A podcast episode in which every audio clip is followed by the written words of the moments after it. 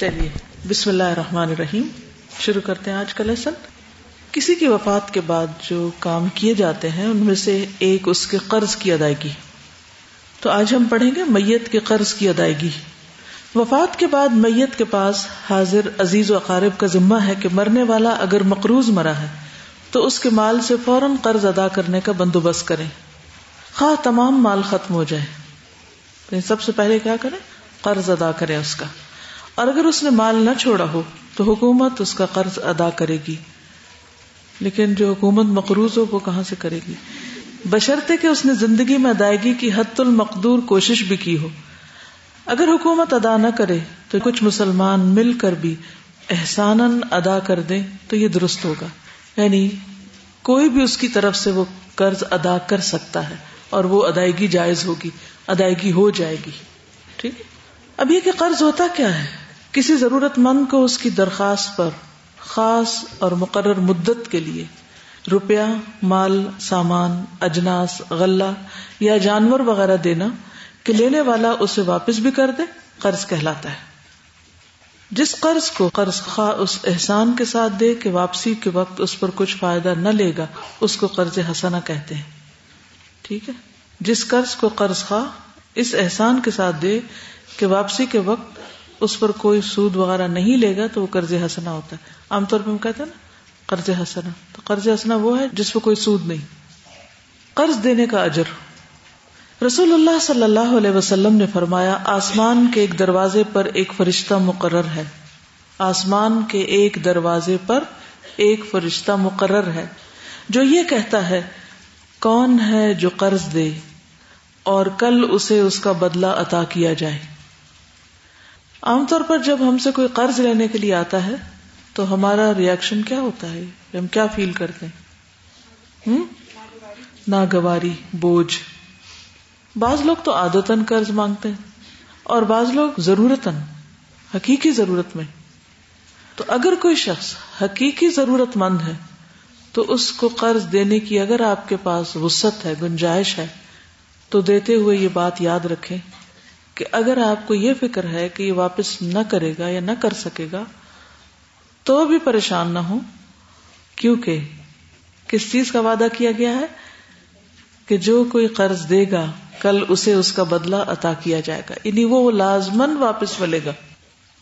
آج تک اگر آپ نے کسی کو بھی کوئی قرض دیا اور اس نے واپس نہیں کیا، اور آپ اس کی وجہ سے غمگین رہتے ہیں یا پریشان ہیں تو اس کو ختم کر دیں پریشانی کو، کیونکہ وہ مل جائے گا آپ کو۔ وہ شخص نہیں بھی دے گا تو اللہ تعالی کی طرف سے آپ کو یقیناً لازمن ملے گا۔ اس لیے دے کر پریشان نہ ہو۔ مجبوراً اور ضرورت قرض لینے میں کوئی حرج نہیں ہے۔ عادت نہیں لینا چاہیے اور ضرورت، واقعی ضرورت ہو نیڈ ہو۔ اور اس کی ہمیں نبی صلی اللہ علیہ وسلم کی زندگی سے بھی مثال ملتی ہے۔ انس رضی اللہ عنہ کہتے ہیں کہ وہ نبی کریم صلی اللہ علیہ وسلم کی خدمت میں جو کی روٹی اور بدبودار چربی سالن کے طور پر لے گئے۔ یعنی جو کی سوکھی روٹی تھی اور تھوڑی سی چربی جس میں سے بساند آ رہی تھی۔ نبی صلی اللہ علیہ وسلم نے اس وقت اپنی ذرا مدینہ میں ایک یہودی کے ہاں گروی رکھی ہوئی تھی اور اس سے اپنے گھر والوں کے لیے جو قرض لیے تھے، جس سے وہ روٹی بنی۔ تو آپ نے اپنے کھانے کی ضرورت کے لیے قرض لے رکھا تھا۔ اور ایک نان مسلم سے لیا ہوا تھا۔ تو اس سے کیا پتا چلتا ہے کہ جو حقیقی ضرورت مند ہو، اور حقیقی ضرورت کیا ہے؟ کھانا۔ اور کھانے میں منیمم ایسے عشرت کا کھانا نہیں کہ آپ کہتے ہیں جی میرے بچے کی شادی ہے، کھانا کھلانے کے لیے کچھ نہیں، تو کھانے کے لیے قرضہ لینا ہے۔ اور اس قرضے میں پھر آپ کیا کر رہے ہیں؟ فائیو اسٹار ہوٹل میں لوگوں کو بلا رہے ہیں۔ تو یہ ناجائز قسم کے قرضے اس کو ڈسکریج کرنا چاہیے۔ لیکن اگر ایک شخص بھوکا مر رہا ہے اور انسان کی بیسک نیسٹی ہے نیڈ ہے کہ وہ کھانا کھائے، اتنا کہ اس کی جان بچے۔ تو ایسے شخص کو قرض دیا جانا چاہیے۔ تو اس سے یہ پتا چلتا ہے کہ قرض تو لیا جا سکتا ہے، لیکن لینے کے ساتھ ہی اس کی ادائیگی کی فکر بھی ہونی چاہیے۔ ابو ذر رضی اللہ عنہ کہتے ہیں کہ میں نبی صلی اللہ علیہ وسلم کے ساتھ مدینہ کے پتھریلے علاقے میں چل رہا تھا کہ اہد پہاڑ ہمارے سامنے آ گیا۔ آپ نے فرمایا، ابو ذر میں نے عرض کیا، حاضر ہوں یا رسول اللہ۔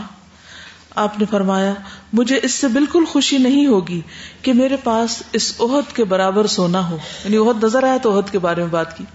اور اس پر تین دن اس طرح گزر جائیں کہ اس میں سے ایک دینار بھی باقی رہ جائے، سوائے اس تھوڑی سی رقم کے جو میں قرض کی ادائیگی کے لیے چھوڑ دوں۔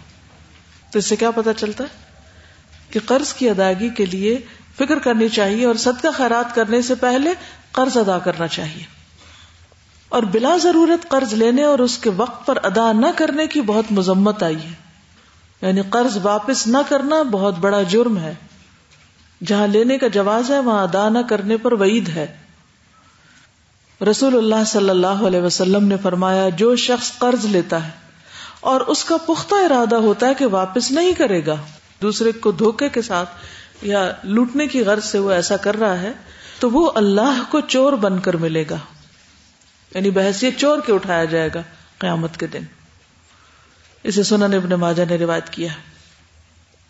نبی صلی اللہ علیہ وسلم نے فرمایا، قرض دو طرح کے ہیں۔ جو کہ قرض ادا کرنے کی نیت رکھتے ہوئے فوت ہوا، اس کا ولی میں ہوں۔ یعنی اس کا قرضہ میں ادا کر دوں گا۔ اور جو پیچھے آپ نے کہا نا کہ قرض کی ادائیگی کے لیے تو صرف اپنے نہیں، بلکہ دوسروں کے قرض کی ادائیگی کے لیے بھی۔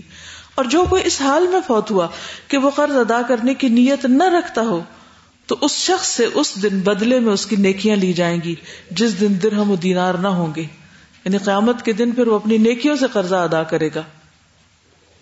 اب یہ کہ اگر کوئی شخص کسی کو قرض دے رہا ہو، تو اس کے لیے بھی کچھ چیزیں ضروری ہیں کہ وہ سامنے رکھے، مد نظر رکھے۔ مثلا آسان قرض۔ قرض کی مقدار اور واپسی کی مدت اتنی مناسب ہو کہ دینے والا بھی تنگی میں پڑھ کر مطالبہ نہ شروع کر دے اور لینے والا بھی اپنی زندگی میں بسہولت ادا کر جائے۔ یعنی اتنا قرض نہ لیں کہ جو آپ سمجھے کہ آپ دے ہی نہیں سکیں گے۔ یعنی واقعی شدید ضرورت میں اتنا کہ جو آپ کے اس سائز کے مطابق ہو کہ جس کی ادائیگی آسان ہو۔ تحریری حساب، مسلمانوں کی زندگی میں جب بھی ضرورت ہم قرض لینا پڑے تو اس کا حساب ہمیشہ لکھ کر پاس رکھے۔ کیونکہ اس قسم کے امور پر لکھت پڑھت کا شرن حکم ہے۔ قرآن مجید میں اللہ تعالیٰ فرماتے ہیں سورت البقرا ٹو ایٹی ٹو میں، ولا تس ابو ان تک تبو سغیرن او کبیرن الا اجل اور قرض جس کی مدت مقرر ہے، خواہ چھوٹا ہو یا بڑا، لکھنے میں کاہلی مت کرو، سستی نہ کرو۔ تو کیا کرنا چاہیے؟ شرط کیا ہے؟ قرض لکھا ہونا چاہیے۔ اور اس پر مائنڈ نہیں کرنا چاہیے کہ لو اتنی بے اعتباری کہ لکھوا رہے ہو پھر قرض پر گواہ بنانے کی اہمیت۔ ابو موسا اشری سے مروی ہے کہ رسول اللہ صلی اللہ علیہ وسلم نے فرمایا، تین قسم کے آدمی دعا تو کرتے ہیں لیکن ان کی دعا قبول نہیں ہوتی۔ ان میں سے ایک وہ آدمی ہے جس نے کسی سے قرضہ لیا ہو لیکن اس پر کوئی گواہ نہ بنایا ہو۔ جس نے کسی سے قرضہ لیا ہو لیکن اس پر کوئی گواہ نہ بنایا ہو۔ یعنی ایسے ہی لیا اور بغیر کسی گواہ کے۔ اور جب انسان نہ ہو کوئی تو پھر اللہ کو گواہ بنا لیا جائے۔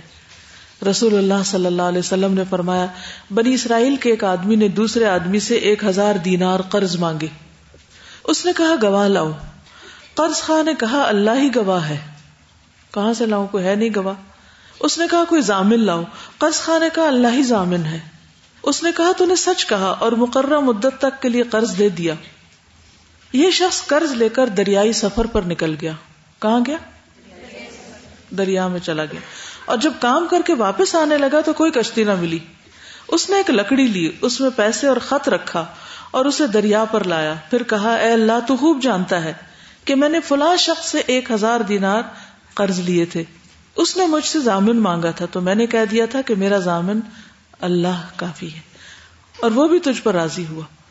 اس نے مجھ سے گواہ مانگا، تو اس کا بھی جواب میں نے یہ دیا کہ اللہ گواہ کافی ہے اور وہ مجھ سے راضی ہو گیا۔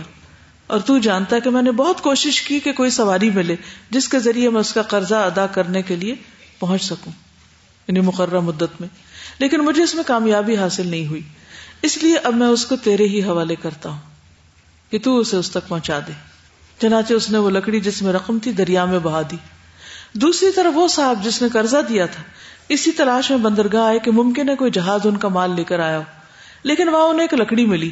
وہی لکڑی جس میں وہ مال تھا۔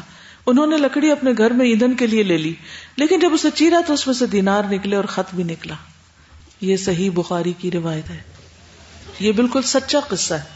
تو اس سے کیا پتا چلتا ہے کہ اگر کوئی انسان ادائیگی کی نیت کر لیتا ہے اور دینے والا دوسرے پہ ٹرسٹ کرتا ہے اور ان کے قول میں، دونوں کے قول میں سچائی ہے، سچ ہے، حقیقت ہے، تو اللہ سبحان و تعالیٰ پھر ایسے بندوں کا کام اپنے ذمہ لے لیتا ہے۔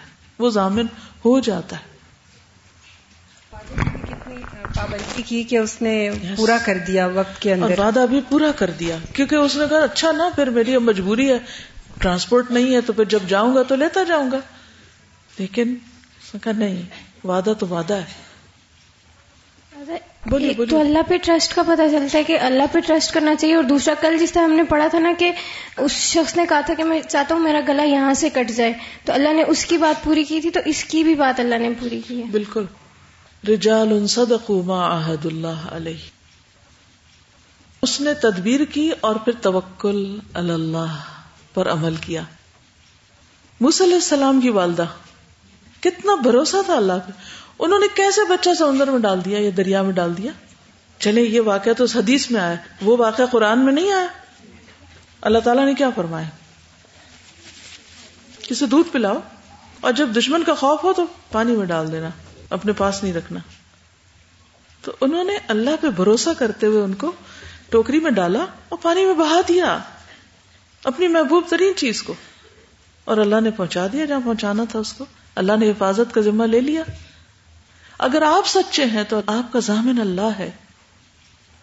ہم اپنی نیت پہ، اپنی یاداشت پہ، لوگوں پہ، ان سب پہ بھروسہ کرتے ہیں، لیکن اللہ پہ نہیں کرتے۔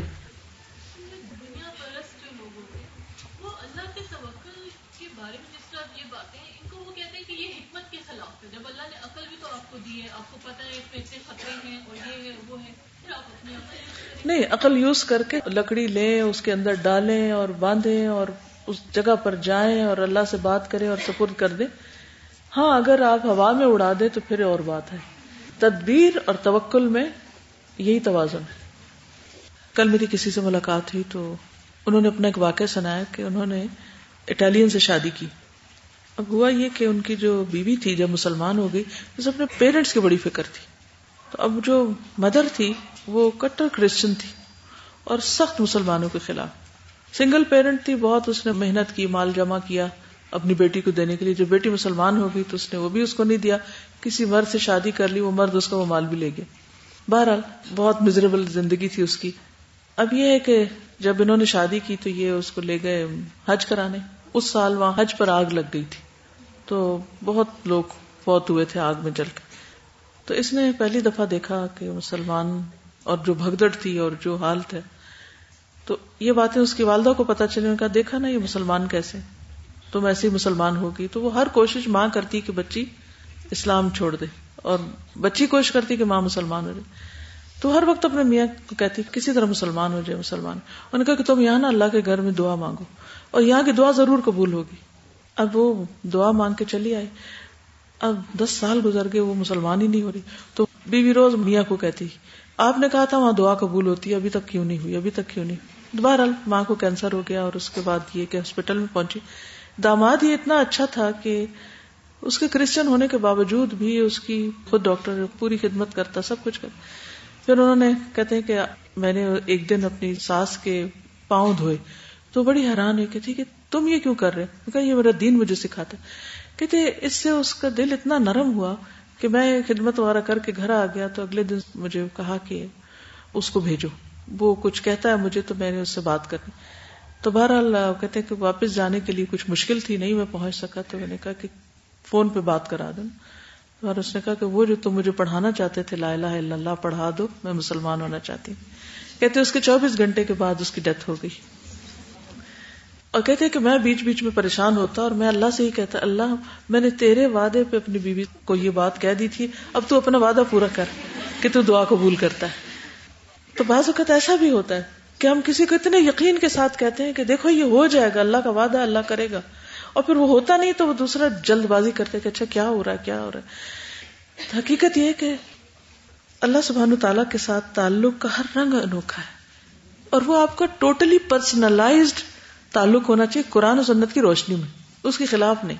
جس رنگ میں، جس آواز میں، جس دل سے جیسے بھی پکارے آپ پکارے اور سب سے مایوس ہو کر صرف اس پر بھروسہ کر لیں۔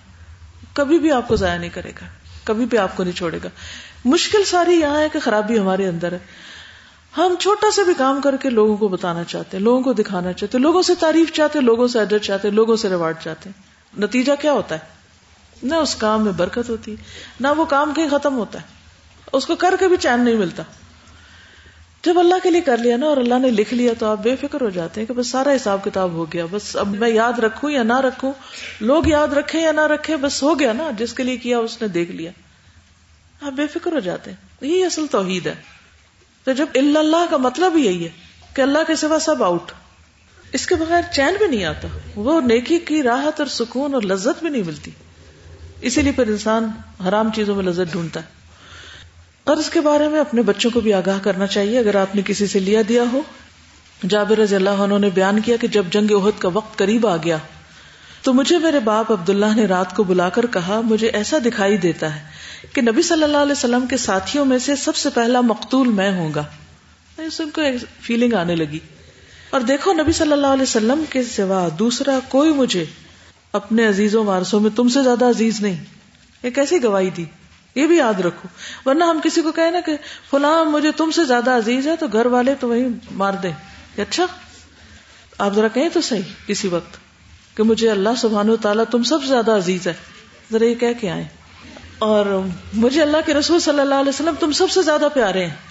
وہ انسیکیور ہے ہماری تو پھر کوئی ویلو ہی نہیں۔ بھائی کیا ویلو ہے ان کے مقابلے میں؟ سوچو تو صحیح، کیا سمجھتے اپنے آپ کو؟ تو بہرحال، ایک دم بلنٹلی مت کہنا، لیکن ادھر تجربہ کر کے دیکھ لیں۔ کسی بھی اپنی محبوب ترین ہستی سے کہیں ہاں تم مجھے پیارے ہو مگر اللہ اس سے بڑھ کے پیارے میں اپنے بچوں کو یہ کہتی ہوں، تم پیارے ہو مگر وربلی بول کے، کہہ کے دیکھیں۔ اللہ سبحانہ و تعالیٰ مجھے زیادہ پیارا ہے۔ تم پیارے ہو لیکن محمد صلی اللہ علیہ وسلم مجھے تم سے زیادہ پیارے ہیں۔ ان کو بھی پتا ہونا چاہیے ان کا مقام کیا ہے۔ ان کے ساتھ بھی سچا ہونا چاہیے، ٹھیک ہے؟ بہرحال، تو کہتے ہیں کہ وہ مجھے سب سے زیادہ عزیز ہے میں مقروض ہوں، اس لیے تم میرا قرض ادا کر دینا۔ اب جا رہے ہیں جنگ کی طرف وسیعت کر رہے ہیں اور اپنی نو بہنوں سے اچھا سلوک کرنا۔ آپ کو پتا ہمارے اسٹاف میں سے بھی ایک کی نو بہنیں ماشاء اللہ تم ان نو بہنوں سے اچھا سلوک کرنا۔ چنانچہ جب صبح ہوئی، تو سب سے پہلے میرے والد شہید ہوئے۔ دیکھیے، اللہ نے ان کی بات سچ کر دکھائی۔ قبر میں آپ کے ساتھ میں نے ایک دوسرے شخص کو بھی دفن کیا، کیونکہ دو دو تین تین ہو رہے تھے نا دفن۔ یہ میرا دل نہیں مانا کہ انہیں دوسرے صاحب کے ساتھ یوں ہی قبر میں رہنے دوں۔ یعنی دو کے ساتھ دفنایا تو میرے دل کو کچھ ہوتا تھا۔ چنانچہ چھ مہینے کے بعد میں نے ان کی لاش کو قبر سے نکالا الگ دفن کرنے کے لیے۔ تو صرف کان تھوڑا سا گلنے کے سوا باقی سارا جسم اسی طرح تھا جیسے دفن کیا گیا تھا۔ پورا جسم چھ مہینے میں ذرا بھی خراب نہیں ہوا۔ سوائے چھوٹے سے کان کے حصے کے۔ تو اس سے کیا پتا چلتا ہے کہ انسان کے اوپر اگر کوئی قرض ہو تو اسے کیا کرنا چاہیے؟ بتا دینا چاہیے۔ انشاءاللہ اللہ آپ کے لیے وسیعت نامہ لکھوایا جا رہا ہے۔ اس میں قرض اور مرض اور سب کچھ آ جائے گا۔ اور کچھ حصہ آپ کے لیے اپنی پرائیویٹ باتیں لکھنے کے لیے بھی اس میں چھوڑ دیں گے۔ آپ کی سہولت کے لیے، کیونکہ ہر شخص کے لیے ہاتھ سے لکھنا اور پھر اسپیلنگ مسٹیکس اور ایکسپریشن کی غلطیاں ان سے بچنا مشکل ہوتا ہے۔ اگر ایک کلمہ سیدھا نہیں آتا تو باقی ہماری تحریریں کیا ہوں گی؟ تو اس کو اگر آپ لکھ لیں گے انشاءاللہ، تو آپ کے دل سے بہت بڑا بوجھ ہٹ جائے گا۔ ورنہ کیا ہوتا ہے، وہ ٹینشن لگی رہتی ہے۔ فلاں کا یہ دینا ہے، ایسا کرنا ہے، ویسا کرنا ہے دماغ خالی نہیں ہوتا۔ جو جو ہم قرآن و سنت پڑھتے جاتے ہیں، گلٹ بڑھتی جاتی۔ تو اس گلٹ سے آزاد ہونا بھی ضروری ہے۔ اسی لیے میں نے آغاز اس سے کیا کہ مجبوراً ضرورت قرض لیا جا سکتا ہے، لیکن ادائیگی کی فکر کرنی ہوگی کیونکہ پوچھ ہوگی۔ اور اس کی ادائیگی کی فکر ہی کے اندر آتا ہے کہ کسی کو آپ واضح بتا بھی دیں کہ یہ ایسا ہے۔ اسی طرح ہر شخص کو اپنی زندگی میں وقتاً فوقتاً اس طرح بھی دھیان دیتے رہنا چاہیے کہ اس کے پاس کسی سے مستعار لی ہوئی کوئی ایسی چیز تو نہیں یعنی ادھار لی ہوئی کوئی ایسی چیز تو نہیں، جس سے وہ استعمال کے بعد واپس لوٹانا بھول چکا ہے۔ یہ اس ویکینڈ پہ آپ نے ہر اپنی چیز کو چھانٹ مارنا ہے، ٹھیک ہے؟ یہ کمپلسری ہوم ورک ہے آپ سب کا۔ ہر چیز اٹھا کے دیکھے یہ کس کی ہے؟ یہ کہاں سے آئی تھی؟ یہ کہاں سے لی؟ ہوں بعض اوقات ہم کسی کی کتاب لے لیتے ہیں، پڑھ کے اپنی شیلف میں سجا دیتے ہیں اور اس کے بعد بھول جاتے ہیں کہ یہ کسی کی تھی اور واپس کرنی تھی۔ اسی طرح اور بھی چھوٹی چھوٹی چیزیں۔ کسی سے پین لکھنے کو لیا، کوئی اور ضرورت کی چیز لی اور واپس نہیں لوٹائی۔ تو اس سے پہلے کہ قیامت کے دن آپ کو دینی پڑے، کیا کریں؟ ابھی سے باہر نکال دیں۔ اور ایک اور کام کیجیے جو جو آپ اپنی چیزوں کو دیکھیں گے نا، تو جہاں جو جو چیز نظر آئے گی، ایک چھوٹا سا اسٹیکی نوٹ جو ہوتا ہے نا، وہ جو بالکل ہی سائز کے ہوتے ہیں، جو بک مارکر کے طور پہ یوز ہوتے ہیں نا۔ یہ اگر ہو تو بہت فائدے کے ہیں۔ اس کے اوپر لگاتے جائیں۔ جب کوئی لین دین کرے، فوراً یہ چھوٹا والا لگا دے کیوں؟ ہوتا کیا ایک دفعہ ہم سوچتے ہیں اچھا سوچ سوچ سوچ کے یاد آتا فلاں کی تھی اور اس کے بعد پھر نہیں لکھتے اوپر، یا کسی اور کی کتاب پہ اپنی تباہ آزمائی کرنے لگتے ہیں۔ تو اس سے مجھے سخت تکلیف ہوتی ہے، میری کتاب پہ کوئی اٹھ پٹانگ چیز لکھے، کیونکہ وہ دماغ خراب ہوتا ہے، دیکھ کے فالتو باتیں کلیرٹی نہیں رہتی۔ تو اس لیے ساتھ ساتھ اسٹکی لگاتے جائیں۔ ساتھ ساتھ ساتھ ساتھ، یہ اس کو لوٹانا ہے، یہ اس کو دینا ہے۔ ساتھ ساتھ میسج یہ چھوٹی سی آرگنائزیشن اس لیے سکھا رہی ہے کہ بعض اوقات کام نبڑتے ہی نہیں کیونکہ ہمیں کرنے نہیں آتے۔ جب سے میں نے وہ حدیث سنی ہے کہ کسی بھی مسلمان کی بھولی ہوئی چیز دوسرے بھائی کے لیے آگ کا انگارا ہے، تب سے میں اس چیز کی بہت فکر کرتی ہوں۔ تو بار بار یہ خیال آتا ہے کہ اب تو مطلب شعور آ گیا ہے اور اس چیز کا خیال بھی کر سکتی ہوں۔ لیکن جو اسکول کے زمانے میں، کالج کے زمانے میں میں کراچی میں تب رہا کرتی تھی مطلب اب امی کے گھر سے سسرال آ گئی ہوں۔ تو مطلب بہت ساری چیزیں ایسے خیال آتا ہے کہ پہلے یہ کیا ہوا ہے کہ جی بھول جاتے ہیں چیزیں اس کے لیے کیا کیا جائے؟ توبہ صدقہ۔ اور یہ سوچ کے بھی صدقہ کبھی کیا کریں کہ اللہ میں نے اگر کسی کا کوئی لینا دینا ہو جو میں بھول چکی ہوں یا پھر کسی کی چیز واپس کرنے سے رہ گئی یا کوئی وعدہ پورا کرنے سے رہ گئی یا کسی امانت میں خیانت ہو گئی تھی رب العالمین اس سے آپ ان ان لوگوں کو ثواب پہنچا دیں۔ یعنی اللہ سے معاملہ کر لیں ٹھیک ہے نا؟ کیونکہ اب ہمیں یاد بھی نہیں نا۔ بھول گئے، کیا کرے؟ تو انسان کی سرشت میں بھول ہے، غفلتیں۔ ہم سب کے اوپر کچھ نہ کچھ ایسا ضرور ہوگا کہ یا جلد بازی میں یا کیئر لیسنس سے یا کسی بھی طرح۔ تو ان کی طرف سے صدقہ کرتے رہا کرے یہ جو آپ کو خود اپنے ہاتھ کی کمائی سے صدقہ کرنے کا سبق دیا نا اسی پہ ہی نیت کر لیں کہ اللہ یہ میرے ایسے کسی بھی گناہ کا کفارہ یا کسی کے لین دین میں کمی بیشی کا ازالہ کیونکہ ورنہ قیامت کے دن امال میں سے دینا پڑے گا۔ اور اگر امال میں سے نہیں ہے کچھ تو لوگوں کے گناہ آپ کے سر پہ ڈال دیے جائیں گے۔ تو اس سے بچنے کی کوشش کریں۔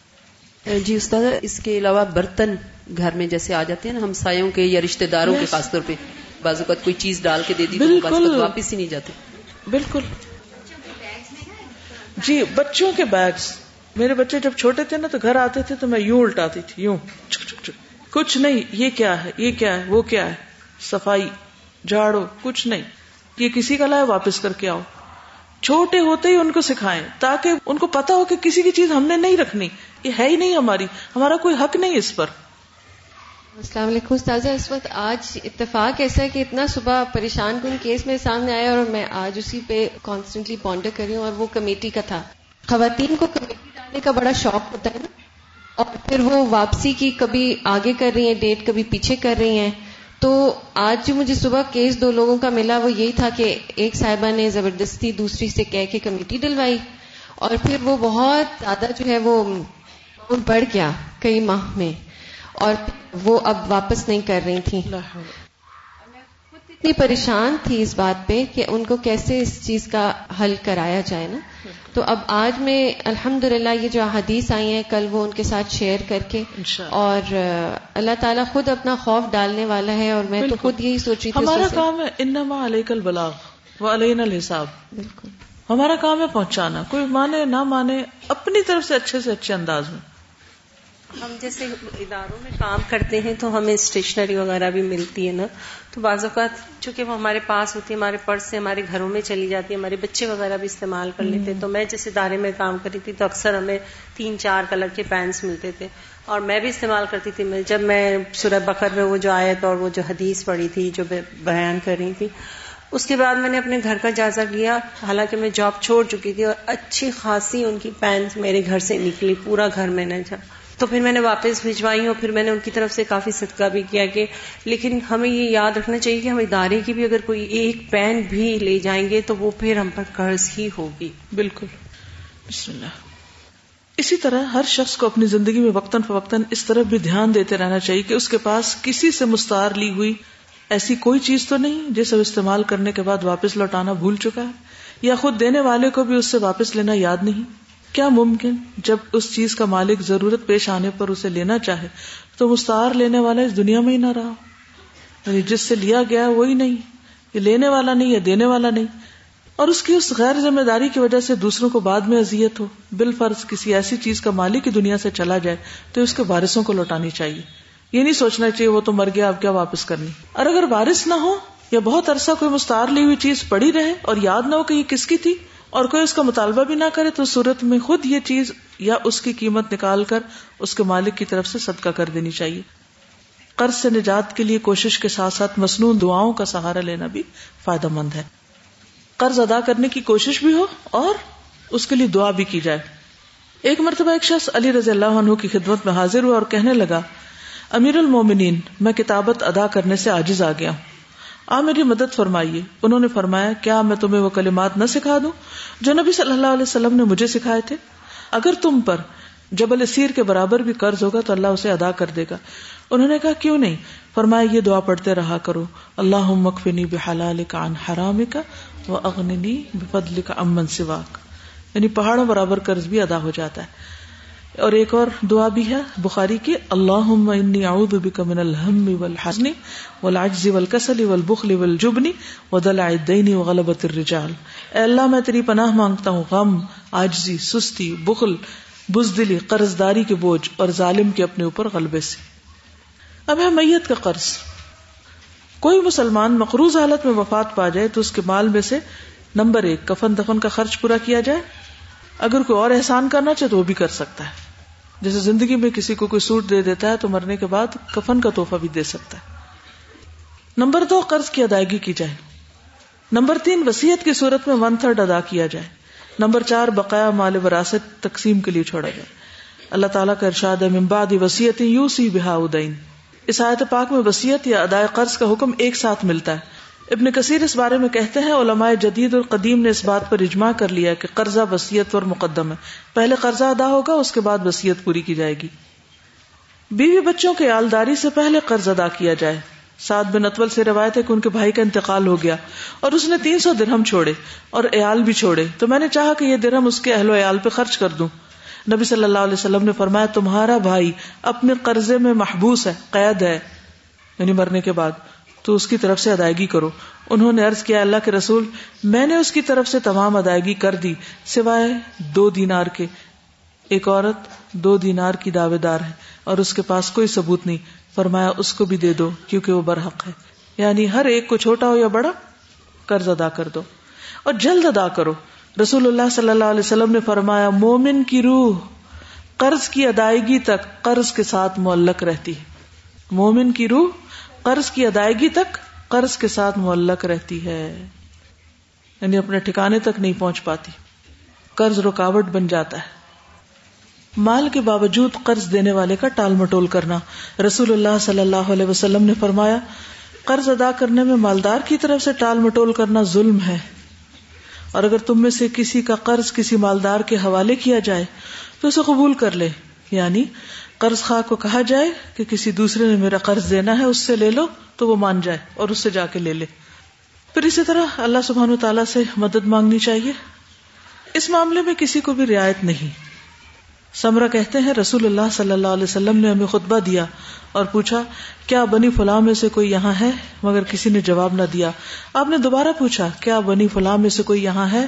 کسی نے جواب نہ دیا۔ آپ نے تیسری بار پوچھا، کیا بنی فلاں میں سے کوئی یہاں ہے؟ تو ایک آدمی کھڑا ہوا اور اس نے کہا، میں ہوں اللہ کے رسول صلی اللہ علیہ وسلم۔ آپ نے فرمایا، تجھے کیا مانے ہوا کہ پہلی اور دوسری بار جواب نہ دیا؟ بلا شبہ میں نے تمہارے لیے ہی خیر کا ارادہ کیا تھا۔ تمہارا ساتھی اپنے قرضے میں پکڑا ہوا ہے۔ سمرا کہتے ہیں، پھر میں نے اس شخص کو دیکھا کہ اس نے اس مقروض کی طرف سے سب ادا کر دیا، حتیٰ کہ کوئی مطالبہ کرنے والا باقی نہ رہا۔ یعنی آپ نے اس کے بارے میں بتایا کہ مقروض ہے، تو پھر باقی لوگوں نے کیا کیا؟ اس کا قرض ادا کر دیا، حتیٰ کہ کوئی بھی باقی نہ رہا۔ شہادت جیسا مرتبہ حاصل کرنے والا بھی بری ذمہ نہیں ہو سکتا۔ صحیح مسلم کی روایت ہے، رسول اللہ صلی اللہ علیہ وسلم نے فرمایا، شہادت کی وجہ سے شہید کے سارے گناہ معاف ہو جاتے ہیں، مگر قرض جب تک کہ ادا نہ ہوگا، معاف نہ ہوں گے۔ رسول اللہ صلی اللہ علیہ وسلم کسی مقروض میت پر قرض کی ادائیگی تک نماز جنازہ نہیں پڑھتے تھے۔ اور اس کے بارے میں صحیح بخاری میں حدیث موجود ہے۔ جب کوئی مر جاتا اور اس کا جنازہ لایا جاتا، تو آپ پوچھتے کہ کیا اس کے ذمہ قرض ہے؟ اور جس کے ذمہ قرض ہوتا تو آپ پوچھتے کیا ادائیگی قرض کے لیے اتنا مال چھوڑا ہے کہ ادا ہو جائے؟ جواب ہاں میں ملتا تو نماز جنازہ ادا فرماتے، ورنہ نہیں، اور مسلمانوں سے فرماتے، اپنے ساتھی کی نماز جنازہ خود ادا کرو۔ اپنے ساتھی کی نماز جنازہ خود پڑھ لو۔ آپ ایسا کیوں کرتے؟ آپ تو رحمت اللہ عالمین تھے بندوں کا حق اس وقت تک معاف نہیں ہوتا نا، جب تک بندے معاف نہ کر دیں۔ تو نماز جنازہ تو ایک طرح سے دعائیں مغفرت ہے۔ تو اس سے پتا چلتا ہے کہ کتنی سخت بات ہے۔ کھیل نہیں لیکن آپ دیکھیے کہ ہم بحثیت قوم بھی مقروض ہیں۔ ہم میں سے بہت سے لوگ قرضے لے کر پھر معاف کرا لیتے ہیں۔ کوئی کرے نہ کرے۔ وہ قانون بنا کے معاف کرا لیتے ہیں۔ وہی کافی سمجھتے ہیں۔ مالدار ہونے کے باوجود قرض ادا نہیں کرتے۔ تو اس کی سنگینی کا احساس نہیں۔ تو اس بارے میں بھی اویئرنیس کریٹ کرنی چاہیے۔ جی ہر چیز پہ قرضہ دینے کو کریڈٹ کارڈ کے ذریعے اور اتنا آسان کر دیا گیا قرضہ لینا اور ادائیگی کی طرف کوئی توجہ نہیں کرتا، لوگ ادائیگی کے لیے غلط طریقے اختیار کرتے ہیں پھر بعض اوقات اور کئی لوگ تو الٹیمیٹلی سوئسائڈ بھی کر لیتے ہیں کیونکہ کوئی رستہ ہی نہیں نکلتا پھر ان کے باہر نکلنے کا۔ سلم میں نقوہ سے مروی ہے کہ نبی صلی اللہ علیہ وسلم کے یہاں نماز پڑھنے کے لیے کسی کا جنازہ آیا۔ آپ نے دریافت کیا کیا اس میت پر کسی کا قرض تھا؟ لوگوں نے کہا نہیں۔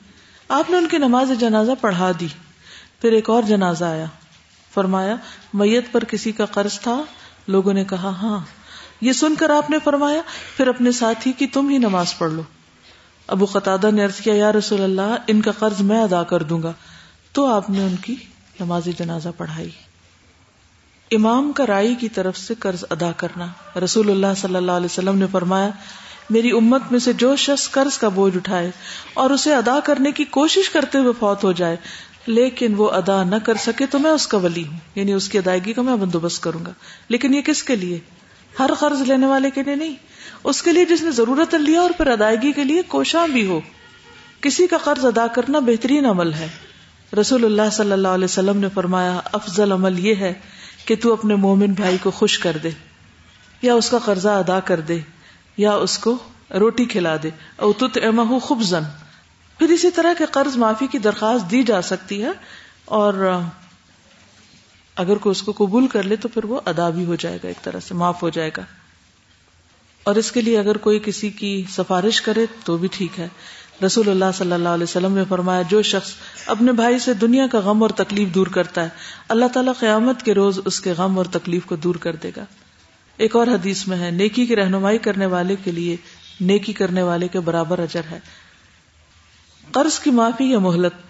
اسی طرح خود کوئی قرض خواہ مقروض کی مالی کمزوری کی وجہ سے اس کا قرضہ معاف کر دے یا اسے مہلت دے دے، تو اس کے لیے اللہ کے رسول صلی اللہ علیہ وسلم نے فرمایا، جو کوئی بھی کسی تنگ دست کو مہلت دے یا قرض معافی کر دے، تو اللہ تعالیٰ اس کو اپنے سائے میں جگہ دے گا۔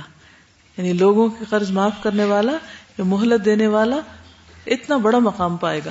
کیونکہ بہت مشکل ہوتا ہے نا، تکلیف دہ ہوتا ہے، آسان نہیں ہوتا۔ کہ آپ کو مال کوئی لے جائے اور پھر واپس کرنے کی فکر ہی نہ کرے، یا دے ہی نہ۔ اور ساری زندگی آپ تکلیف میں رہیں کہ اس نے میرا قرضہ واپس نہیں کیا۔ آپ بڑے سے بڑا صدقہ کر دیں تو آپ خوش رہتے ہیں، لیکن کوئی قرضہ لے کے بھاگ جائے تو ناقابل بیان تکلیف ہوتی۔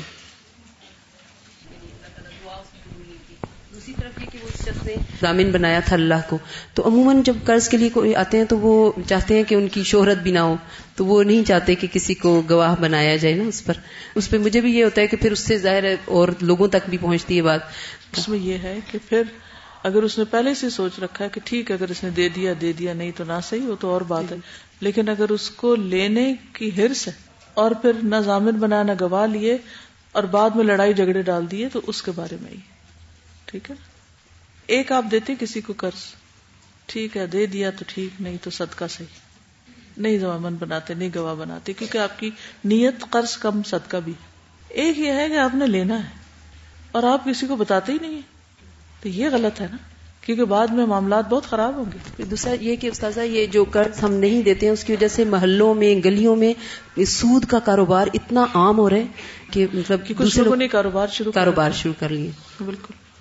حضرت عائشہ فرماتی ہیں کہ رسول اللہ صلی اللہ علیہ وسلم نے دروازے پر دو جھگڑا کرنے والوں کی آواز سنی جو بلند ہو گئی تھی۔ ایک آدمی دوسرے سے قرض میں کچھ کمی کرنے اور تقاضے میں کچھ نرمی برتنے کے لیے کہہ رہا تھا اور دوسرا کہتا تھا کہ اللہ کی قسم میں یہ نہیں کروں گا۔ آخر رسول اللہ صلی اللہ علیہ وسلم ان کے پاس گئے اور فرمایا، کہاں ہے وہ شخص جو اللہ کی قسم کھا کے کہہ رہا تھا کہ میں نیکی نہیں کروں گا؟ اس نے عرض کیا، میں ہوں یا رسول اللہ، میرا ساتھی جو چاہے میں اسے معاف کر دیتا۔ یعنی پہلے کہہ رہا تھا، نہیں کروں گا، پھر آپ کی سفارش سے اس نے کر دیا۔ ایک اور بڑی خوبصورت حدیث ہے مسلمان احمد کی روایت ہے۔ برادہ کہتے ہیں، میں نے رسول اللہ صلی اللہ علیہ وسلم کو فرماتے ہوئے سنا، جو شخص کسی تنگ دست مقروض کو مہلت دے، اسے ہر دن کے عوض اتنا ہی صدقہ کرنے کا ثواب ملتا ہے۔ ایک لاکھ آپ نے کسی کو دے رکھا ہے اور آپ کو پتا ہے وہ واپس نہیں کر پا رہا۔ تو ہر روز لاکھ روپے خرچ کرنے کا ثواب جمع ہوتا جائے گا۔ پھر ایک اور مرتبہ سنا تو آپ فرمایا، جو شخص کسی تنگ دست مقروض کو مہلت دے دے، اسے ہر دن کے عوض دگنا صدقہ کرنے کا ثواب ملے گا۔ یعنی اکول نہیں بلکہ ڈبل میں نے کیا، یا رسول اللہ صلی اللہ علیہ وسلم، پہلے میں نے آپ کو ایک گنا اور پھر دو گنا ثواب کا ذکر کرتے ہوئے سنا۔ تو آپ نے فرمایا، قرض کی ادائیگی کی مہلت کا وقت آنے سے قبل اسے روزانہ ایک گنا صدقہ کرنے کا ثواب اور قرض کی ادائیگی کی میاد گزرنے کے بعد مزید مہلت دینے پر دگنا ثواب۔ کیونکہ وہ سود نہیں لے رہا بلکہ ثواب لے رہا ہے۔ قرض معاف کرنے پر اللہ سے معافی مل جانا۔ رسول اللہ صلی اللہ علیہ وسلم نے فرمایا، ایک شخص لوگوں کو قرض دیا کرتا تھا اور اپنے نوکروں کو اس نے یہ کہہ رکھا تھا کہ جب تم کسی کو مفلس پاؤ تو اسے معاف کر دیا کرو۔ ممکن اللہ تعالیٰ بھی ہمیں معاف فرما دے۔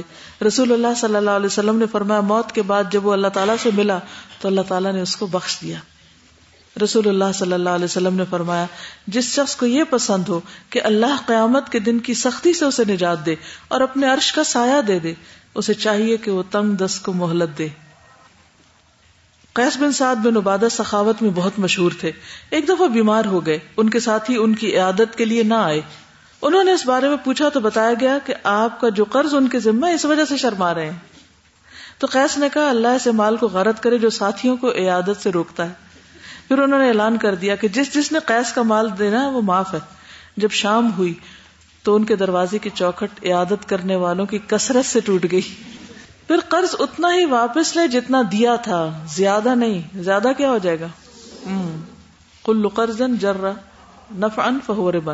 انس بن سیرین کہتے ہیں کہ میں نے ابن عمر سے پوچھا، اگر کوئی شخص اپنے قرض سے زیادہ مال وصول کرے تو کیا حکم ہے؟ فرمایا، قیامت کے دن ہر دھوکے باز کے کولوں کے پاس اس کے دھوکے کے بقدر جھنڈا لگا ہوگا۔ یعنی اس کے ساتھ ہی جھنڈا گڑا ہوا ہوگا۔ یہ دھوکے باز شخص ہے۔ ٹیگ لگا ہوگا۔ پھر یہ کہ آسان ادائیگی کرنی چاہیے۔ قرض لے کر اس کی ادائیگی بہترین طریقے سے کی جائے اور یہ بہت پسندیدہ عمل ہے۔ رسول اللہ صلی اللہ علیہ وسلم نے ایک مرتبہ قرض کے طور پر ایک اونٹ لیا اور اس سے اچھا اور عمر میں اس سے بڑا اونٹ واپس کیا۔ فرمایا اچھا انسان وہ ہے جو ادائیگی اچھی کرے۔ یعنی لینے والا زیادہ نہ لے، لیکن دینے والا زیادہ دینے کی کوشش کرے۔ رسول اللہ صلی اللہ علیہ وسلم نے فرمایا، اللہ کے ہاں قیامت کے دن بہترین بندے وہ ہوں گے جو اچھے انداز میں ادائیگیاں کرتے ہوں۔ عبداللہ بن نبی ربیہ مخزومی سے روایت ہے کہ نبی صلی اللہ علیہ وسلم نے غزوہ حنین کے موقع پر ان سے تیس یا چالیس ہزار قرض لیا۔ جب آپ واپس تشریف لائے تو سارا قرض ادا کر دیا۔ پھر آپ نے ان سے فرمایا، اللہ تمہیں گھر میں اور مال میں برکت دے۔ قرض کا بدلہ یہ ہے کہ پورا ادا کیا جائے اور شکریہ ادا کیا جائے۔ قرض کا بدلہ کیا؟ پورا دیا جائے اور شکریہ ادا کیا جائے۔ ایک آدمی رسول اللہ صلی اللہ علیہ وسلم کے پاس آیا۔ آپ نے اس کے لیے نصف بسق ادھار لیا، کسی اور سے لے کر اس کو دیا۔ پھر جب اس شخص یعنی قرض دار نے آ کے مطالبہ کیا، تو آپ نے ایک پورا بسق اس کو واپس کر دیا۔ فرمایا، آدھا تمہارا قرض اور آدھا میری طرف سے عطیہ، گفٹ۔ تو اس سے کیا پتا چلتا ہے؟ کہ ادائیگی آسن طریقے سے ہونی چاہیے۔ یہ نہیں کہ کوئی مانگنے آئے تو اس سے ناراض بھی ساتھ ہو جائے بندہ اور کہے اچھا یہ لو تمہارا۔ تمہارے منہ پہ مارتی ہوں فلاں کرتی ہوں ایسی حرکتیں نہ کریں ٹھیک ہے؟ کیونکہ وہ اپنا حق لینے آیا اس کو شرمندہ کیوں کر رہے ہیں؟ ذلیل کیوں کر رہے ہیں؟